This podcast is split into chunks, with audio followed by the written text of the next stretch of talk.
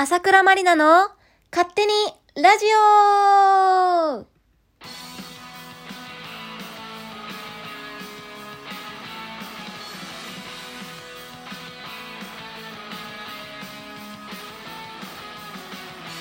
はい、えー、皆さん、始まりました。朝倉まりなの勝手にラジオ。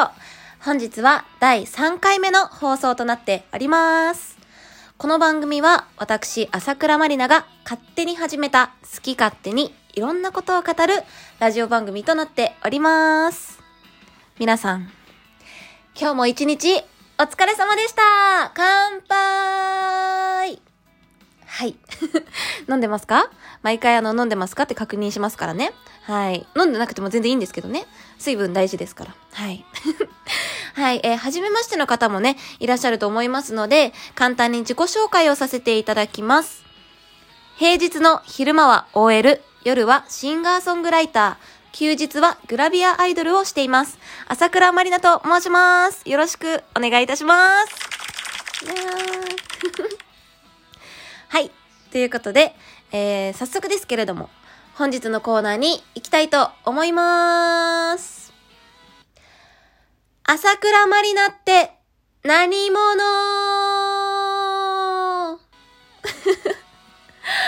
はい、えー、このコーナーはですね、まあ、まずは私朝倉まりなを皆さんに知ってもらうためにリスナーさんからいただいた私に関する質問にお答えしたり、私の好きなこと、今までの生い立ちやついついやっちゃう癖まで、普段の SNS や DVD などではわからなかった私、朝倉さんの新たな魅力を、あるんでしょうか？はい、お届けしていくコーナーとなっております。はい。で、本日は、リスナーさんからいただいていた質問に、ちょっとお答えした後、本当にね、あの、たくさん質問いただいていて、まだまだ紹介しきれてないんですけれども、ちょっとピックアップさせていただいて、お答えさせていただいた後、朝倉まりなヒストリー、出生から高校生までをお話ししたいと思います。需要あるかな？はい。まあ、お付き合いいただければと思います。はい。では早速ですが、ラジオネーム、シューティングスターさんより、まりなちゃんのこれからチャレンジしたいことは何ですか？教えてください。はい。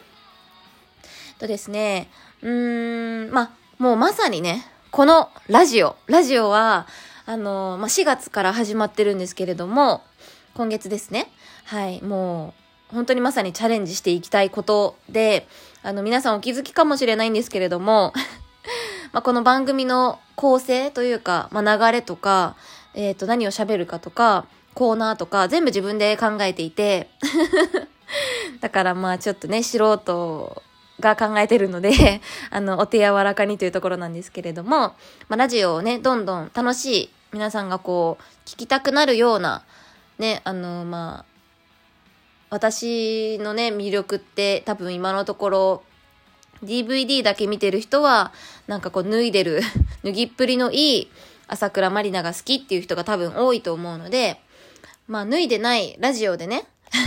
私の姿が見えていないラジオで、なんかこう皆さんが楽しんでいただけるように、はい、していきたいなと思っております。で、まあ、あわよくば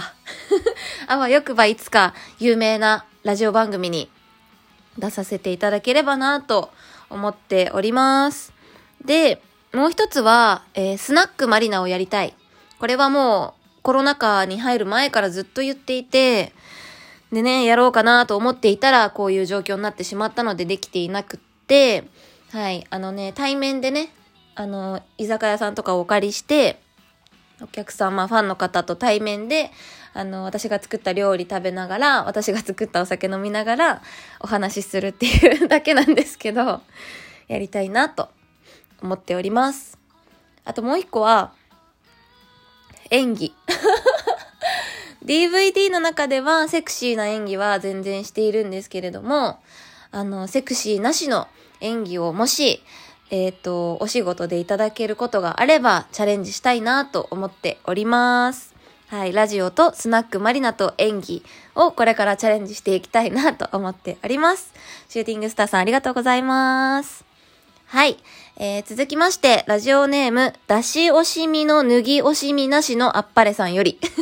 すごい名前。どうしてそんなにバストが美しいのでしょう？どうしてそんなにウエストが優れているのでしょう？どうしてそんなに接客の才覚があるのでしょう？という、はい、だんだんだんという3段階の質問をいただきました。ありがとうございます。えっ、ー、と、バストはね、あの、デビューした6年前は、グラビアアイドルとしてデビューした6年くらい前かな？は、F カップで今 H カップあるので、2つ上がっていて、あのね、あのー、なんでしょう、バストマッサージというか、まあ、なんか背中に流れていってしまいそうなお肉を前の方にすくってるだけなんですけど。はい、でもそれをね、こう意識的にやっていて、あの、カップ数上がったんじゃないかなと思うので、はい、まあ、マッサージかな？と思います。で、えっと、ウエストは、本当に何もしてなくて、ジムにも行ってないし、トレーニングもしてないんですね、家で。なんですけど、まあ、日常生活で、まあ、姿勢を気をつけてるのと、あと姿勢を良くすると、お腹もちょっと、こう、シュッとね、引っ込ませなきゃというか、力入れなきゃって思っているので、まあ、それが影響してるのかもしれないですね。はい。で、接客に関しては、もう大学生時代にめちゃくちゃいろんなアルバイトしたので、それで、まあ、習得したんじゃないかなと思います。またね、あの、この辺のお話に関しては、また、このコーナーでね、お話しさせていただければと思います。こんな感じでよろしいでしょうか？それでは、行ってみましょう。朝倉まりなヒストリー、出生から高校生まで、お聞きください。って言って、まあ、喋るんですけどね。はい、えっ、とね、まず生まれは東京生まれです。で、えっ、と、東京都の中央区に、あの、聖路加病院っていうすっごく有名な病院があるんですけれども、そこではなくて、そこの道路挟んだ真向かいにあった、もう今ないんですけどね、あった山陰で生まれました。はい。で、幼稚園は、まあ、江東区、まあ、豊洲とかの近くですね、の方で、えっ、ー、と、過ごしまして、めちゃくちゃおてんばで、おませな はい、幼稚園生でしたね。なんかもうね、すごくませてて、好きな男の子がいたんですけど、あの、当時私の家にベビーベッドがまだあって、そのベビーベッドのところに、その男の子を誘い込んで、で、バッって布団をかけて、多分親に見られないようにね、布団をかけて、チューしたんですよ。めっちゃエロくないですか？そんな、そんなことあるっていうね。はい。まあ、そんなね、もう、ませてる子供でした。で、そんな子が小学生に上がりまして、えー、小学校がなんと、えっ、ー、と、銀座の対面小学校というところです。はい。なんかね、こう当時、若干6歳ぐらいの私が、その学校見学みたいな行った時に、もうそこ、銀座の対面小学校にえっ、ー、と、校門が、すごい立派なね、あの、学校の門があるんですけど、もうそこ掴んで、私は絶対ここに行くんだって言ったらしくて、そう。で、なんか通うことに なったそうです。本当にね、あの、まあ、制服とかある学校なので、まあ、決してお安いわけではないんですけれども、まあ、当時ね、ほんと通わせてくれた、あの、親にはとても感謝しております。で、えっと、目立ちたがり屋の子なので、私が。まあ、学級委員は絶対やっていましたし、まあ、男勝りなね、本当になんか、まあ、よくある、なんかこう、男子を任してるような女の子でした。はい。で、えー、中学生に上がって、中学生は、えっ、ー、と、まあ、東京の、もうずっと東京なんですけど、東京の、まあ、あの、学校がすごく多くて治安がいいと言われてる文京区に、はい、住んで通っておりました。